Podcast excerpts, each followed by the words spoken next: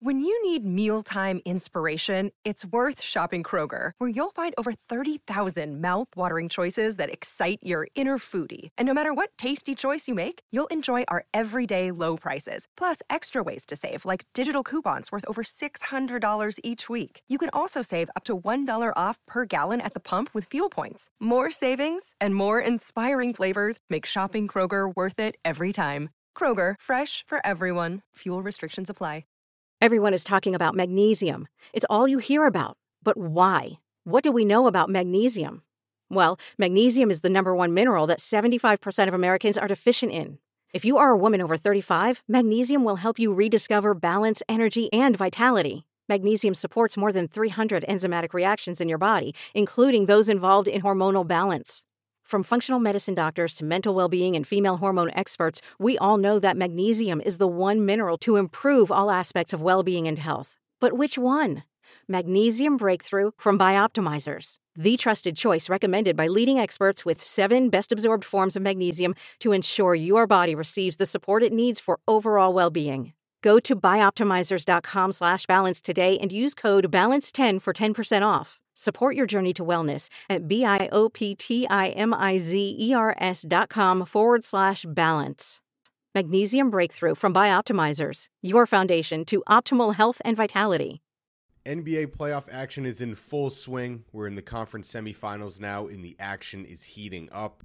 As the playoff action heats up, DraftKings Sportsbook, an official sports betting partner of the N B A, is back with a can't-miss offer. This week, new customers can bet just five dollars on any team to win and get one hundred fifty dollars in free bets if they do. If you are looking to turn a small bet into a big payday, DraftKings Sportsbook Same Game Parlays is the place to do that. Create your very own parlay by combining multiple bets, like which team will win, total threes made, assists, total rebounds, and more, and boom, you have a chance for an even bigger payout. Right now, all customers can place a same-game parlay with three or more legs and get a free backup with twenty-five dollars if one leg does not hit. Download the DraftKings Sportsbook app now, use promo code Forgotten Seasons, and bet just five dollars on any N B A team to win their game and get one hundred fifty dollars in free bets if they do. That's promo code Forgotten Seasons, only at DraftKings Sportsbook. Minimum age and eligibility restrictions apply. See show notes for details. Only thing unplugged is Forgotten Seasons. Welcome back to Forgotten Seasons. This is your host, Dylan Dreyfus. Today we got one that I'm really excited about, a guy that is definitely a fan favorite on Forgotten Seasons, Andre Miller, talking twenty ten Portland Trail Blazers. We got Brandon Roy, Greg Oden, LaMarcus Aldridge, and Andre leading the charge. Kind of a tough season for the Blazers. Yes, they won fifty games, but both Greg Oden and Brandon Roy saw injuries really take over their career. Despite all that, Andre did his thing. He played all eighty-two games. He scored a career-high fifty-two points and helped salvage what could have been a, a disaster of a season into a really respectable one. As we have covered before, the West twenty ten, one of the best years ever. All eight teams that made the playoffs had fifty or more wins. That's only the second time that's happened. two thousand eight is that other year. Let's get into it now. Quick reminder, check out the rest of the Showtime basketball catalog. All the Smoke K G Certified What's Burnin' Iverson Classic. Bringing you guys the heat every week. Definitely tap in. Make sure to drop a rating and a review. Let's get into this one. Andre Miller on the twenty ten Blazers begins right now. Welcome, everybody, to Forgotten Seasons. Welcome to Andre Miller, the professor. Dre, how's it going today, man? Pretty good. Thanks for having me.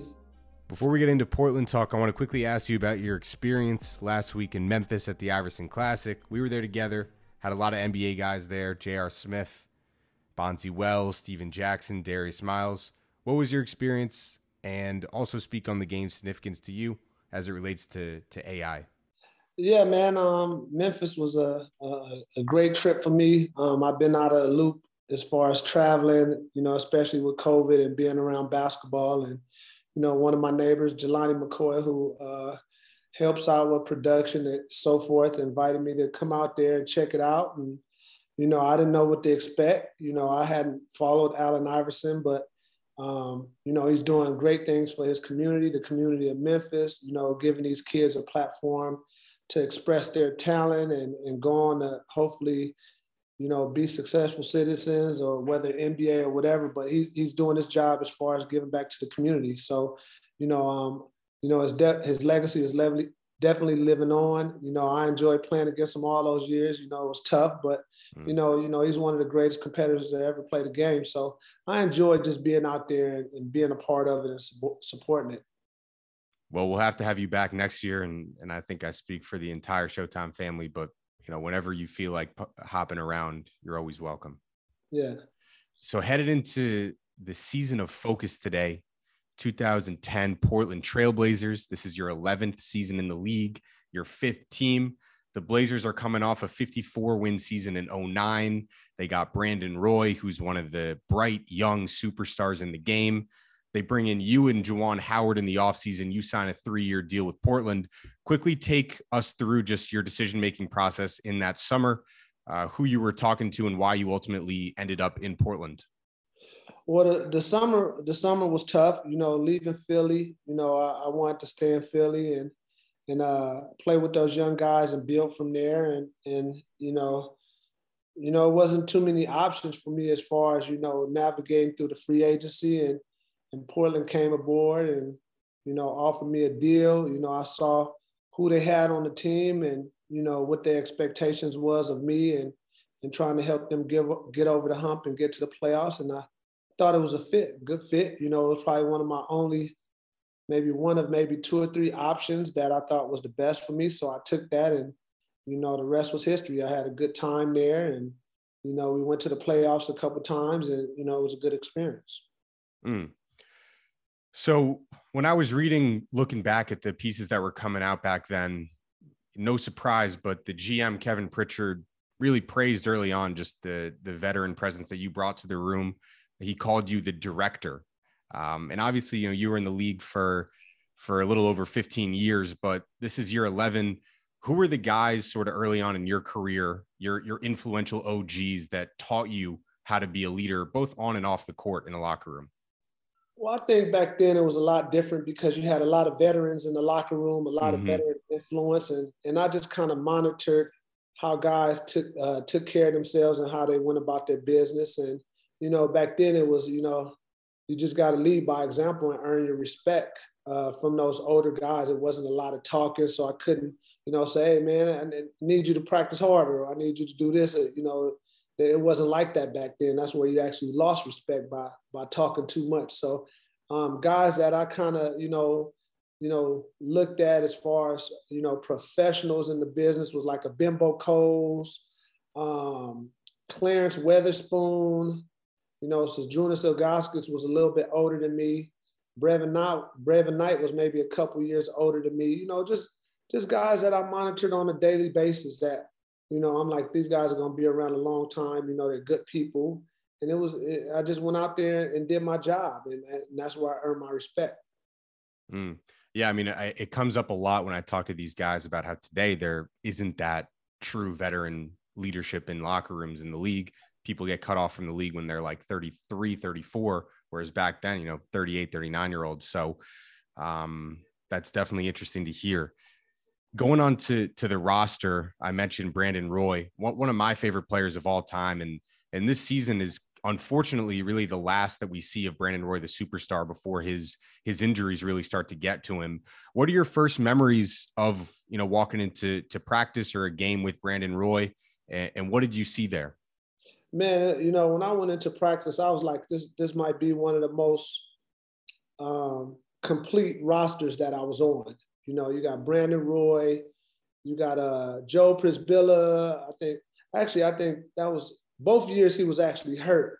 But, you know, both years were, were teams that were complete. And I felt that, you know, health-wise, we can compete, compete in the playoffs if we stay healthy. And, you know, to have a guy like that, you know, you know, a budding superstar, you know, the sky's the limit when you got big guys and wings that can defend and run, and then you got a star that you can play through.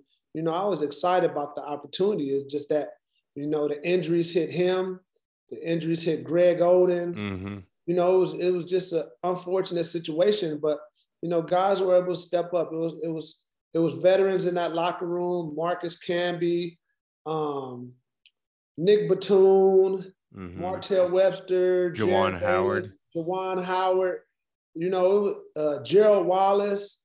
That know, was next year. It was, it was it was next year, but yeah. both both those years were complete teams, and it's just unfortunate that you know a guy that's from right up the road in Seattle mm-hmm. is a is a is a star in this league, and he's dealing with injuries. So you know he's a good dude. You know things didn't work out for him like he wanted, but he went on to have a, a great coaching career in, in, in high school back at his hometown. So you know it was a good experience for all of us at that time. You guys win fifty games in a West that's loaded, and you only get sixty-five games out of Brandon Roy, and Greg Oden's season gets cut short, you know, twenty-one games in. So those are two of your, your main guys, but you still win fifty games. Do you feel like the ceiling was much higher for that team had it not been for injuries? Oh, I mean, that team was actually built, you know, now that I think about it, that team health-wise, if we would have stayed healthy, we could have played with anybody in the league, um, you know, all the way maybe to possibly the, if everybody's healthy, to possibly make a conference finals run. You know, I even forgot to mention LaMarcus Aldridge. You know what I'm saying? That guy's a Hall of Famer. So, mm-hmm. you know, it was a lot of talent, man. It's just unfortunate that the injuries were there. And, and you got to understand the, the, the Western Conference was super loaded. You know, it was super talented. Teams were loading up. The Dallas Mavericks, I think, won one of those years, the championship. eleven This was the Lakers. You know what I'm saying? So you got the Lakers. It was just so competitive, man. So I was just happy to be a part of the of the Western Conference in the league at that time when it was so competitive. Mm-hmm. Yeah, we'll get to that deep dive in, in a little bit. Uh, circling back to to Greg Oden, like I mentioned, twenty-one games. His his season is cut short, and then unfortunately, that's kind of the last we we see of him for for almost five years. But in that in that twenty-one game stretch, if you remember, opening the season, he was really good. I mean, he's averaging like pretty much a double-double, two and a half blocks. What do you remember from Greg Oden at that time? Man, at that time, you got to understand, I was a little bit older still. Yeah, you know, thirty-three? Like, yeah, thirty-three years old. And, you know, it was probably like at that time, maybe a, maybe two or three guys, maybe two guys that I felt that was kind of like a, could be like a Shaq rep, replica. You know, I thought Greg Oden could have been that dominant. You know, being that size and that athletic, him, and I think Eddie Curry. Eddie Curry was a big guy, and these guys, you couldn't move him. Mm-hmm. And, you know, I was there when he went down with that knee injury, and, you know, it was it was just it was just crazy. I felt bad for him. And then right after, I think within the next week, Joel Przybilla went down with the same injury. Crazy. And, um, you know, it was just, just, just tough for guys. It's hard to stay healthy when you're that big, and you know anything can happen. He just jumped up in the air, and I just remember, you know, him falling out. And you know, but you know, he he's went on to figure it out for the rest of his career and life, and you know, much success to him. But you know, those were years that it was very, very competitive, and I was hoping guys stay healthy. Well, we mentioned the West. This is only one of two years ever that every team that made the playoffs had fifty wins. You have O K C at the eight seed with Durant and Westbrook with fifty, and then the Lakers at the one seed with Gasol and Kobe at fifty-seven. Uh, you touched on it a little bit earlier, but kind of just interested to hear if you remember, like w- what teams did you remember matching up with the most and maybe enjoy those rivalries? I mean, you got O K C, San Antonio, uh, Utah with Deron Williams, Denver with Melo and Chauncey, Phoenix, who you guys see in the playoffs with Nash and Amari. Was there one team or maybe matchup that you remember from that time that one maybe pushed you and two, you just have memories of today? Man, I remembered all those games, you know, um, you know, especially the ones with, you know, a team that trades you, you know, mm. and, um, you know, I still remember going to sit in the stands to watch Denver and the Lakers in the conference finals. And, you know, I looked forward to playing against that team. Of course, you know, the Dallas Mavericks with, with Kidd, Terry, and Nowitzki, and, you know, the veterans they had on that team, and the Lakers, I mean, uh, the Jazz, the Rockets, every team was good. And I just looked forward. It was a it was a challenge every night just to, you know, know that every night you couldn't you couldn't take a night off. You couldn't take a night off. Guys were hungry. Guys were competitive. And then you got the young K D. That team was probably the biggest team that, I, you know, the Lakers are big, but as far as wings, like that O K C team with Harden, Durant, Jeff Green, Cephalosha, Ibaka. I mean, it was it was it was like the league started to change right before my eyes with, with the amount of talent that was in the West. So, you know, I, I enjoyed all the, all the games playing against those guys. And then at the point guard position specifically, I think it's interesting. We have kind of a changing of generations, like Steve Nash and Jason Kidd, who are still in the West. They're kind of, you know, at the tail end of their careers. But then you got guys like Westbrook, uh, Rajon Rondo, Deron Williams, Chris Paul, all coming up. Um, so there's a, a real change of guard. I, I know that they're all great, but was there one or two guys from that team maybe that I mentioned that that that you just really liked matching up against and maybe kind of gave you a little bit of difficulties at times? Man, they all started to give, give me difficulties, you know, especially as I'm older and you, you go from guarding Chauncey Billups, Deron Williams, Tony Parker. You know, we were all getting older. And then you got Chris Paul, then you got Lillard, you got Westbrook with the young legs, you got Curry coming in. Mm-hmm. I mean, it was like, what's going on here? You know, it was, It was like a hybrid, you know, they took the game from the point guard and the little guard position, and it just, it just like went over that cliff as far as, you know, the shooting, the ball handling skills, you know, just, just their movement and shooting alone, they just took it to another level. So, you know, those type of guards that, that played on all three levels, they could shoot it from deep, they could shoot it from mid-range, they could ball handle, they could finish. And that was something that took the league to where it was today once those guys started coming in. Anybody in the league today, like, remind you of yourself? I mean, like a true floor general, maybe maybe not not jumping through the gym, but but is able to really just, like, be an elite game manager without that explosive athleticism or, or three-level scoring? Man, um, I don't really think about it that much. You know, um, you know, I like Lonzo Ball. You know, um, I like that. Yeah. Of course, he's a lot taller than me, but you know, he's a pass first, pass first guy, and you know, a lot of people criticize him for his shooting, but you know, he he he's proven to be a, a pretty good shooter. If you put him, you know, his career stats versus a Jason Kidd as far as three pointers made and attempted, he's right there. The thing with me is, you know, I was an opportunity shooter from deep. You know, and I got criticized. Oh, he's a bad shooter. Well. You know, if you watch the N B A nowadays, guys don't don't hover and, and shove out three-point half-court shots at the end of quarters. And I didn't shoot a lot of threes, but, you know, at the end of quarters, I say for my career, I probably shot about thirty or forty shots from half-court trying to make a shot at the end of the quarter, and then that make your percentages go down. So,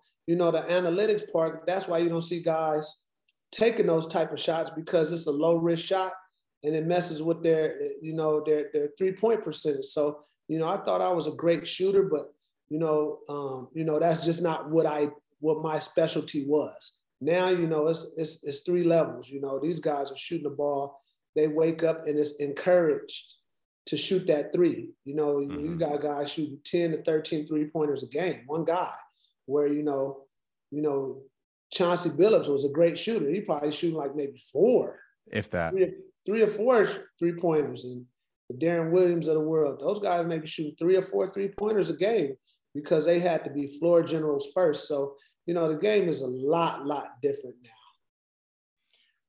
It definitely is. There is a always a soft spot in my heart for the two thousands, early twenty tens games. N B A playoff action is nonstop at DraftKings Sportsbook, an official sports betting partner of the N B A. This week, new customers can bet just five dollars on any N B A team to win and get one hundred fifty dollars in free bets if they do. If you are looking to turn a small bet into a big payday, look no further than DraftKings Sportsbook. With their same-game parlays, you can do just that. Take player combos, money lines, spreads, total threes made, and more, and boom, you have a shot for an even bigger payout. Right now, all customers can place a same-game parlay with three or more legs and get a free backup with twenty-five dollars if one leg does not hit. Download the DraftKings Sportsbook app now and use promo code Forgotten Seasons. Bet just five dollars on any N B A team to win their game and get one hundred fifty dollars in free bets if they do. That's promo code Forgotten Seasons, only at DraftKings Sportsbook. Minimum age and eligibility restrictions apply. See show notes for details. Pivoting a little bit back to, to the Blazers, like I said, fifty, fifty wins in the regular season. If you were to remember or describe the team's offense, thinking about what Coach Nate McMillan preached in practices, you know, what, what were your guys' principles that, that you tried to bring into to every game that maybe came down from you and Nate? I think um, Nate McMillan is a, is a great coach. You know, um, he played in the league in the era where I thought the era was probably the best era of basketball. Not you know, early like, nineties, late eighties. Yeah, yeah, like the, the late eighties and the, to the probably like the mid nineties, ninety-eight with the Bulls. He played against those guys, so he understands, you know, basketball on all levels, and that's the respect that I have for him. You know, I think the team that we had was vers- so versatile. We could play up-tempo or we can play slow basketball, you know, and, and throw the ball into the post or to Greg Oden or LaMarcus Aldridge. So, you know, but at that time, the, the league was starting to change. You know, the league wanted to see more up-tempo basketball, less hand checking. And I think Nate McMillan, Nate McMillan got caught in the, kind of in the middle of transitioning, you know, letting the reins go a little bit and letting us get up and down the court. So we were methodical, but it was like an opportunity, opportunity to run, we'll take advantage. If not, we had to execute. And I understood that. So, you know, it was just the transitioning years of the younger, younger teams coming in and, you know, getting up more field goal attempts. So Nate definitely did a great job with us. You know, unfortunately, it was tough for him because he had to deal with the injuries, but, you know, he helped build that, that team and that organization to a respectable, respectable, uh, organization that transferred over to Lillard coming in. Definitely. Uh, shout out to Nate McMillan. Uh, I, I want to spend a little bit of time talking about LaMarcus Aldridge because we we did kind of gloss over him. You mentioned Hall of Famer, probably one of the best mid-range shooters for a big ever, maybe we could say. You're coming off a pick and roll. I mean, do you prefer playing with a, a pick and pop, an elite pick and pop presence, or more of a roller, or does it not matter for you?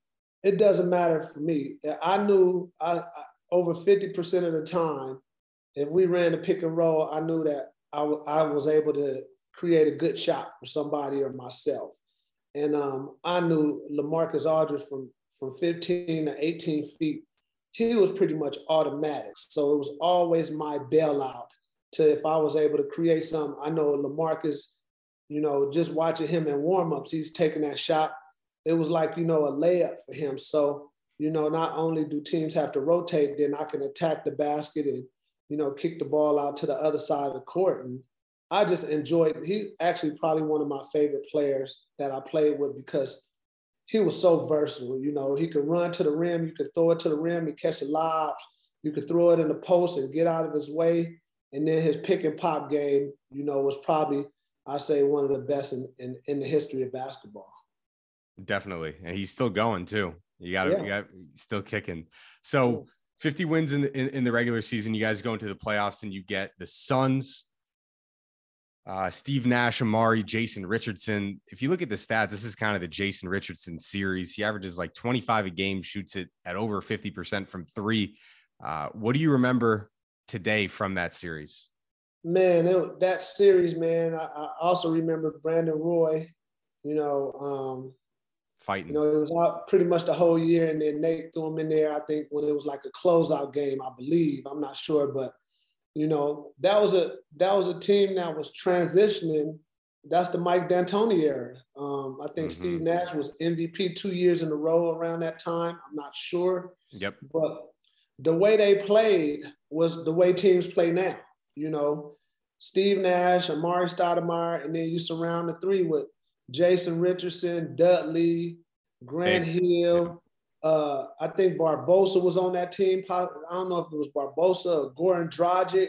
Both I of mean, them. they, they were shooting at three at such a high clip that, you know, you had to worry about, you know, Nash and Stoudemire, but, you know, that series was won at the three-point line. And, um, you know, they shot the ball a lot more than us. And, you know, we played methodical basketball, but the, the game was just so up-tempo. You know, it was, it was it was tough for us to adjust, you know, playing against, you know, Hall of Famers like that. You surprised that, like, a Mike D'Antoni team, led team, has never made the finals, and you think there's a reason for that, or you think it's just kind of the, the grind of the postseason, bounces go in certain ways? I think Mike that Mike D'Antoni is probably one of the greatest genius geniuses ever to come through the N B A as far as his style of basketball, you know, and I, I'm not going to say that, you know, his style can't win a championship. You got to look at the teams that he was playing against. You know what I'm saying? You got to stack San Antonio Spurs was always good. The Lakers. Then on the East Coast, you got Miami.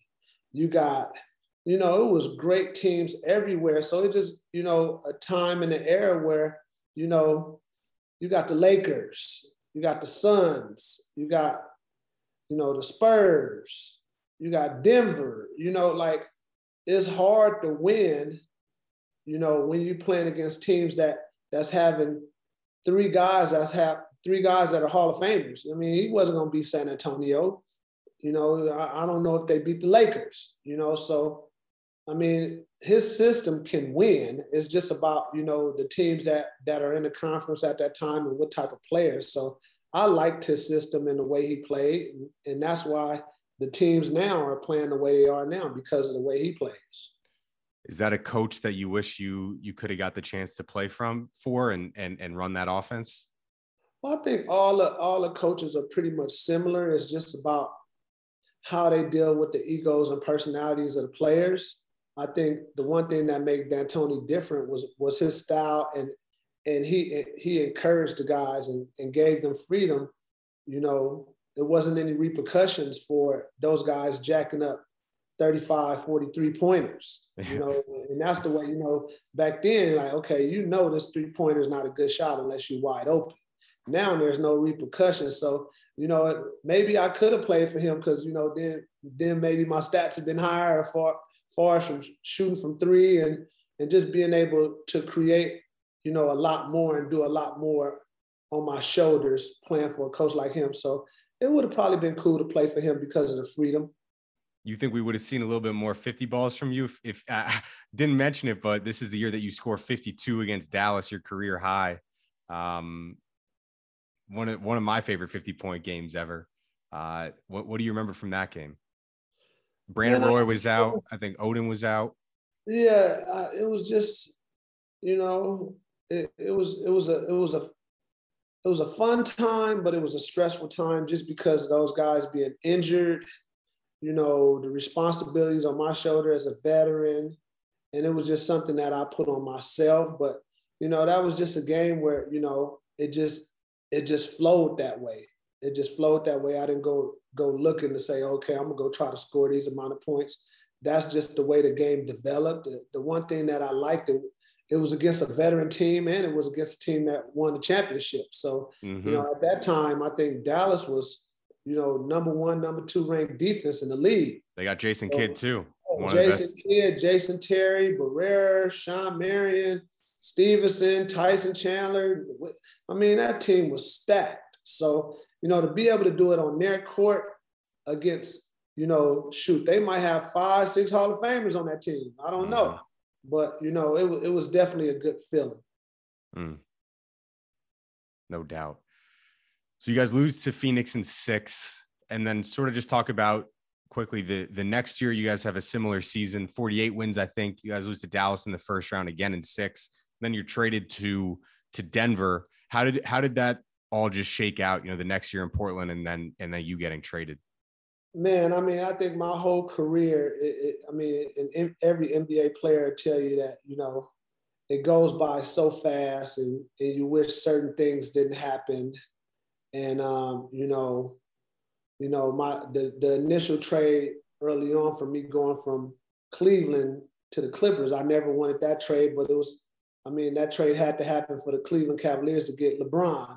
Yeah. And then, you know, the, the actual, you know, trade that kind of hit me was, you know, we had a great team in Denver, and then I'm the first to get traded. I'm like, you know, I kind of took it personal, but then, you know, I wanted to be there, and, you know, things happen for a reason. And, you know, I found my way back to Denver, and, um, you know, with a, with a younger group, um, and, and I had fun. You know, George Karl gave me the opportunity to, you know, just kind of do things and, and, and flow things with the team on my own and be creative. And we kind of fed off of each other, you know, so I was pretty much, that was probably like, you know, more of the extension of the coach, probably the best situation for me as far as really being an extension of the coach and him letting me, allowing me to do things and make decisions for myself and the players. Mm. Well, I mean, it all resulted in one of the most storied careers that we've seen at the point guard position. Um, with all of your, your, your years of experience and knowledge, I do have to ask you a few questions, just little quick hitters. Uh, who are the guys, you know, that came before you? If you could name maybe three or four at the point guard position that you studied as you were growing up, that, that you tried to take pieces of their game, put into yours? Man, um, of course I watched Magic Johnson just because I'm an L A kid, and it was Showtime era, just the way he passed and, and, and made the game fun for his teammates. I think his teammates enjoyed playing with him. So I watched him a lot growing up. Um, I watched Gary Payton. You know, I got a chance to play against Gary Payton too. And, you know, I tried to take something, not just from the point guards, um, but I would watch, I would watch Kevin McHale. I would watch James Worthy. I would watch Mark Jackson. You know, I just tried to take something from every player, not just, I mean, just watching T V and watching how they post up or how they pass. And I just kind of applied that to my game. And, and my thing was going into the N B A, I knew I, I knew I could score the ball, but that, you know, the N B A is a game of uh, with guys that are, are professional guys that, that do something great. They all do something great. You're either a great shooter, a great rebounder, a great defender, a great passer.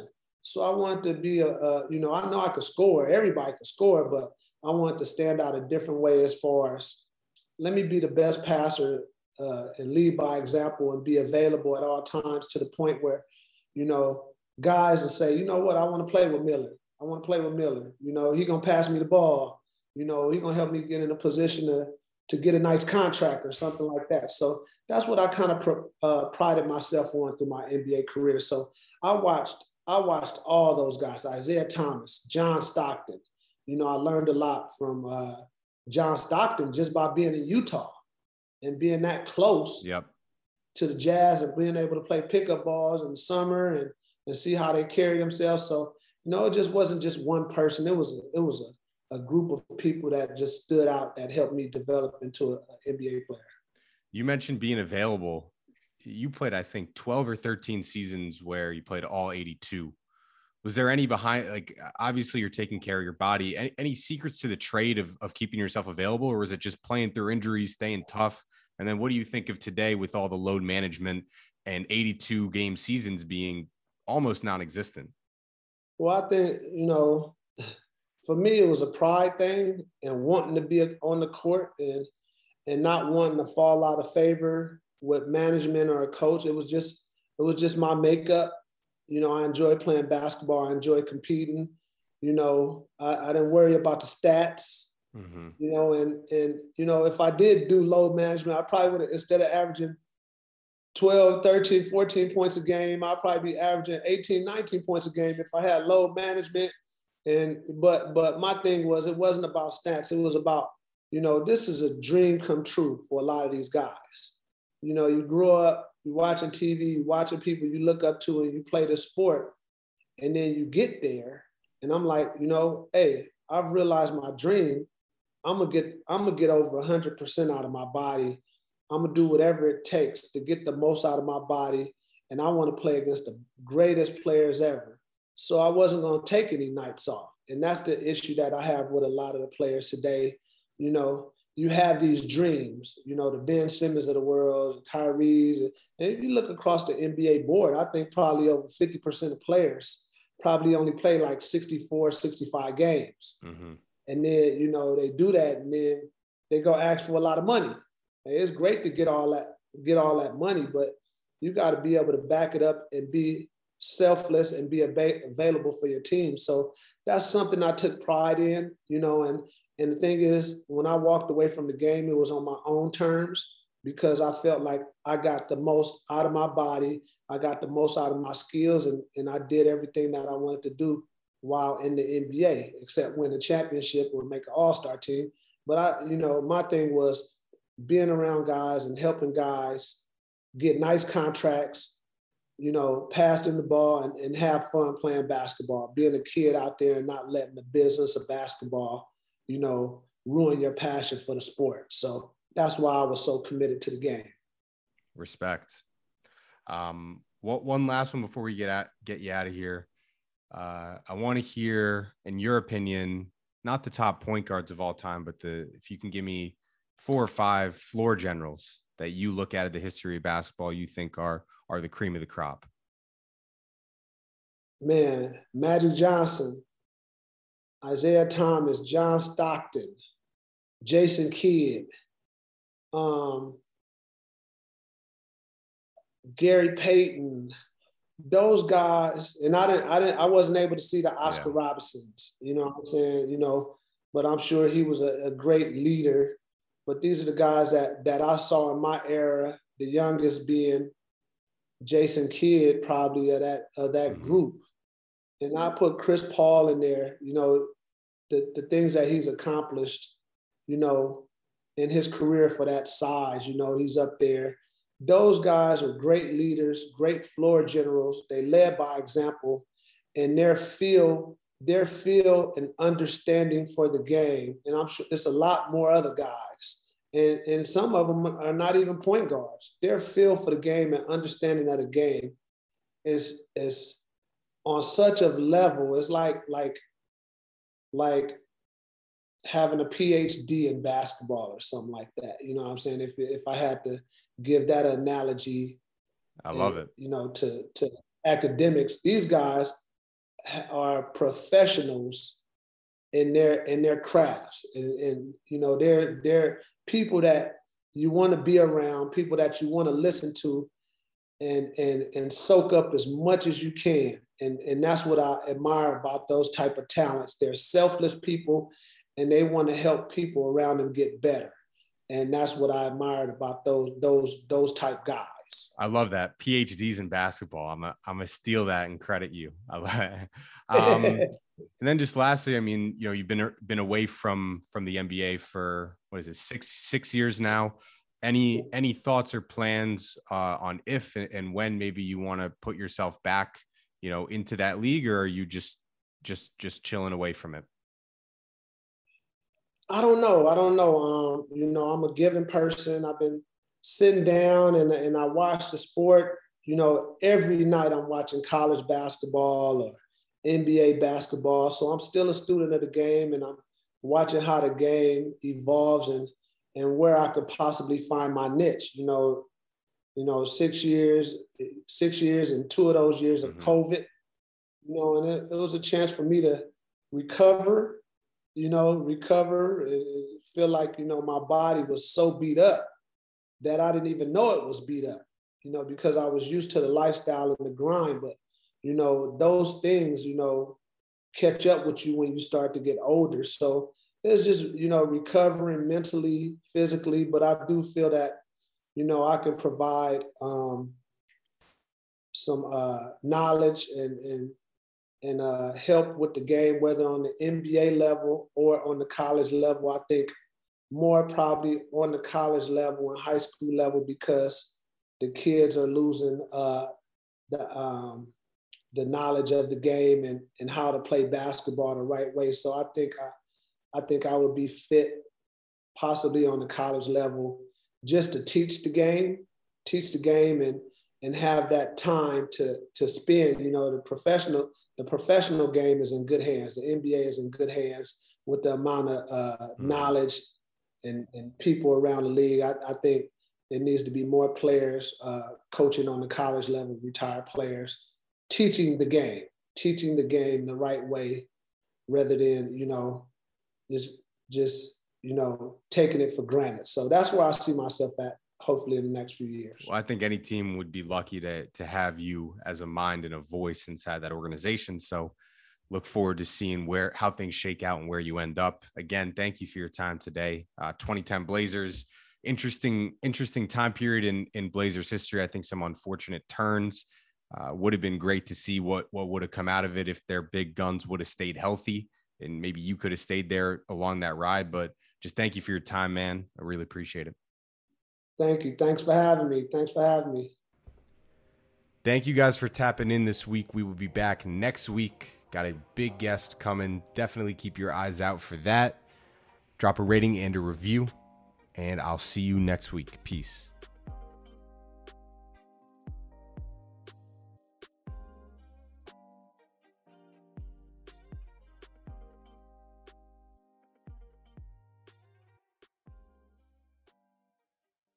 This is the story of the one. As head of maintenance at a concert hall, he knows the show must always go on. That's why he works behind the scenes, ensuring every light is working, the H V A C is humming, and his facility shines. With Grainger's supplies and solutions for every challenge he faces, plus twenty-four seven customer support, his venue never misses a beat. Call quick grainger dot com or just stop by. Grainger, for the ones who get it done.